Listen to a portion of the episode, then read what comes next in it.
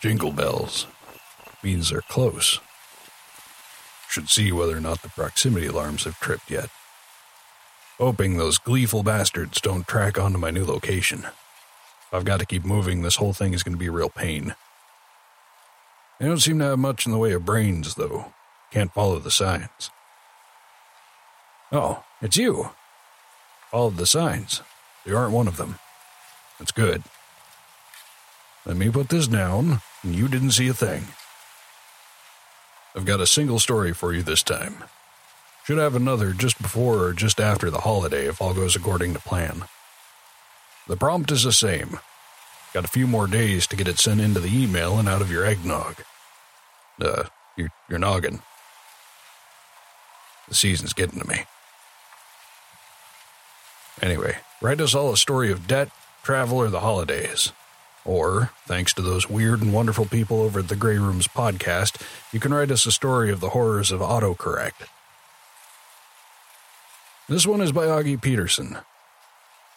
You've heard from her before on a previous episode, and she's got her own podcast. It's really what we're calling these podcasts? All right. Anyway, she's got her own podcast, The Short Stories of Augie Peterson, and you should go and give it a listen. The Very Undead Christmas by Augie Peterson.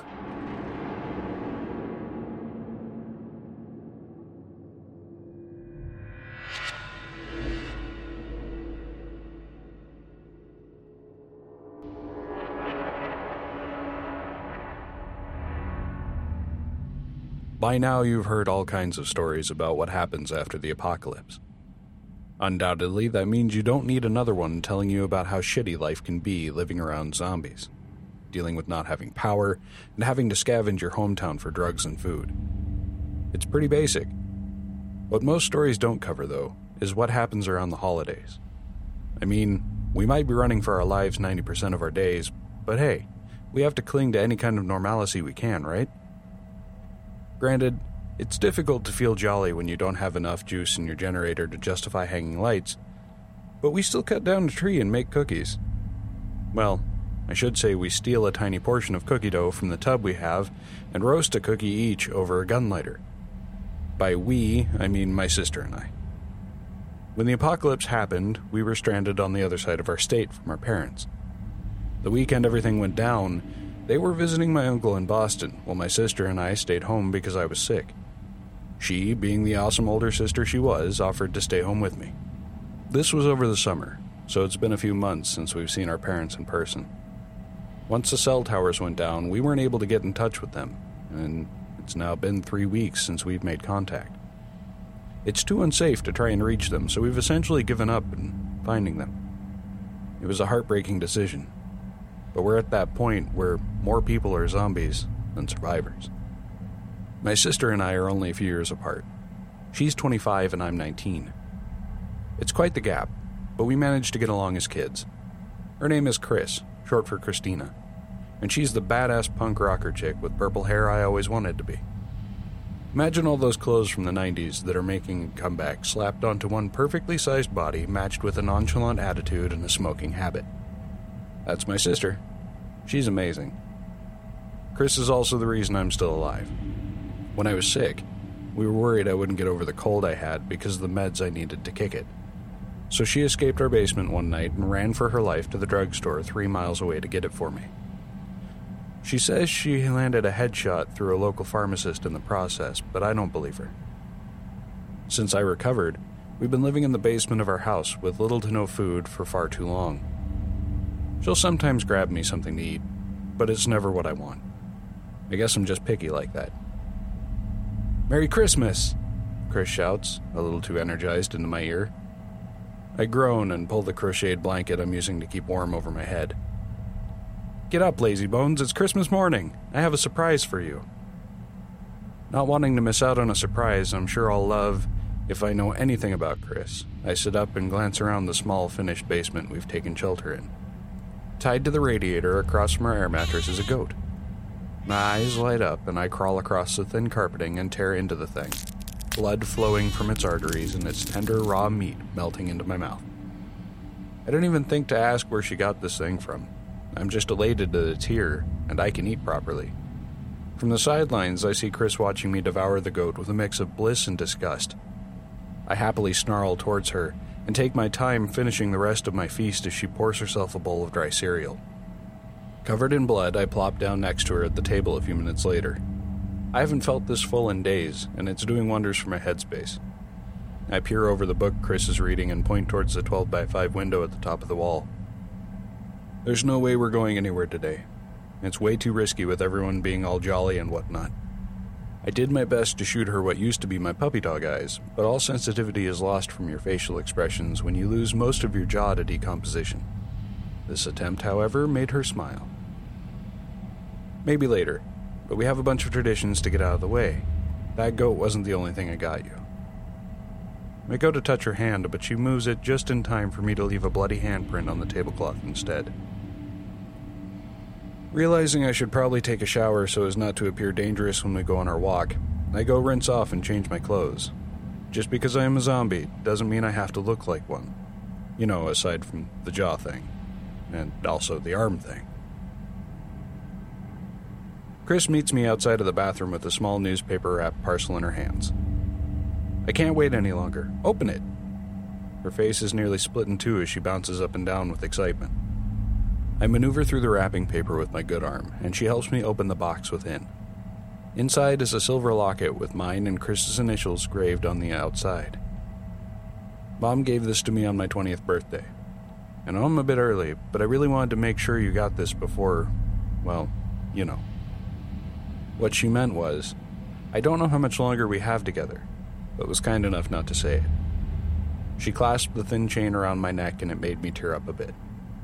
She told me Grandma had it made when she found out Mom was pregnant with you.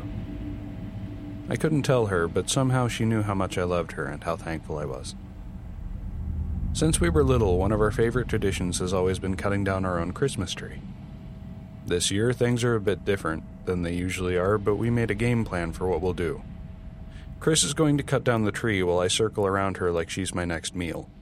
That way, no one else will bother us. Chris has a handgun with her just in case, but I think our plan is really solid. I'm ready to rip into anyone that might have a problem with what we're doing. That goat was just an appetizer. We only had to search for a bit before we found the perfect tree a little three foot pine in the woods behind our house. I prowled around, growling and carrying on like Chris was my next meal so everyone else would leave us alone. Amid the sawing noises coming from the base of the tree, my weird zombie hearing picked something up around the front of the house. Not wanting to ditch Chris without cover, I motioned for her to come over and check it out. She cocked her gun and led the way around the side towards the front. Turns out the noise I heard was knocking. It was especially weird since I hadn't heard someone knock on something for months. It's not exactly the best way to stay hidden when zombies are so sensitive to sounds. Chris peeked around the corner, and rather than come back to hide, she dropped her weapon, and excited cheering and greetings could be heard. I was a bit confused, so I decided to investigate. Turns out my parents had somehow survived until now and made it back to the house from the other side of the state. I forgot a moment about my jaw, my arm, and the whole zombie thing. I was so excited to see my parents again that all thought left what little brain I had left. I went to hug my mom and she freaked out. It only took one scream for my instincts to kick in. My joy turned to hunger the second she shrieked. I couldn't help myself. Something just came over me. From the moment I was bitten, Chris hadn't screamed once. I didn't know I was capable of craving flesh like this. I ripped into my mother's throat with my teeth, her warm blood running down my face and over the locket, staining my sweater. My dad screamed, Chris holding him back and screaming herself, giving me a disgusted look but unable to avert her eyes. I chewed away at the body of the woman that raised me, tears in my eyes, but a hunger in my belly I couldn't help but satiate.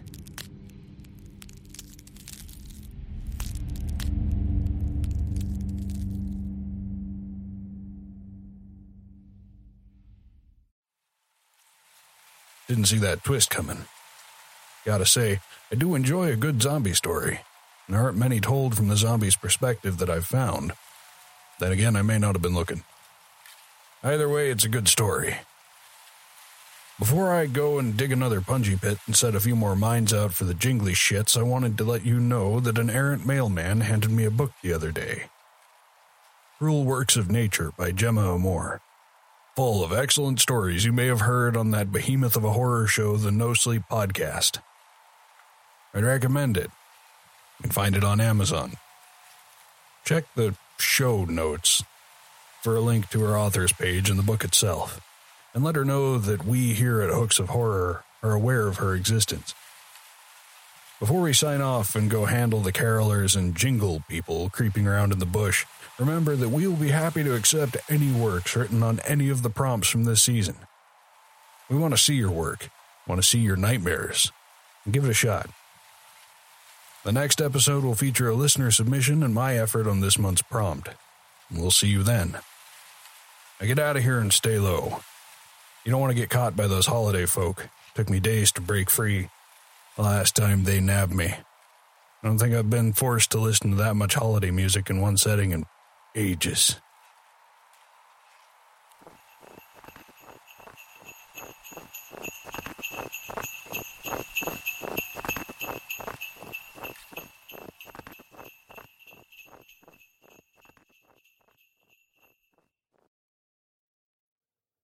This season is getting pretty close to a close.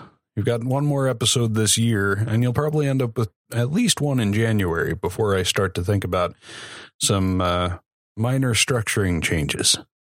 I've got some ideas and some other things that I want to kind of explore. And though I know I have a very focused direction, I want to go with hooks of horror. I think there are some other things which it might be nice to include. So I'm not going to announce anything just yet, but things might be changing a, a smidge. Either way, it is the holidays or the holiday season, and I hope that you do indeed have a good one, whatever it is you celebrate or don't.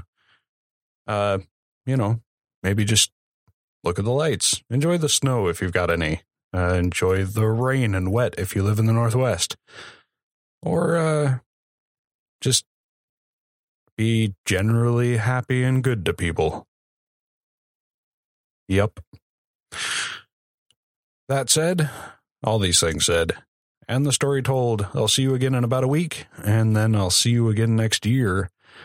And, uh, yeah. Stuff. Ooh, before I forget, I will be at PodCon 2 in Seattle on January 19th through the 22nd, 21st, the weekend of that particular portion of January, just a couple of weeks from now. If you happen to be going or you happen to be in the Seattle area and you'd like to meet me, uh, either for Hooks of Horror or the SGO files or Creature Pasta or Digital and Dice, or you want to talk to me and try and get details out of uh, me about any of the other things I've done, uh, feel free to shoot me a message at hooksofhorrorpod at gmail.com. I'd love to hear from you. Or, um, you know, on Twitter at jthuluphoto or at hooks of horror. Uh, yeah, it'd be good. I'll wave awkwardly at you. I am a super awkward person in person. person in person. Like wearing a people suit. Either way, happy holidays.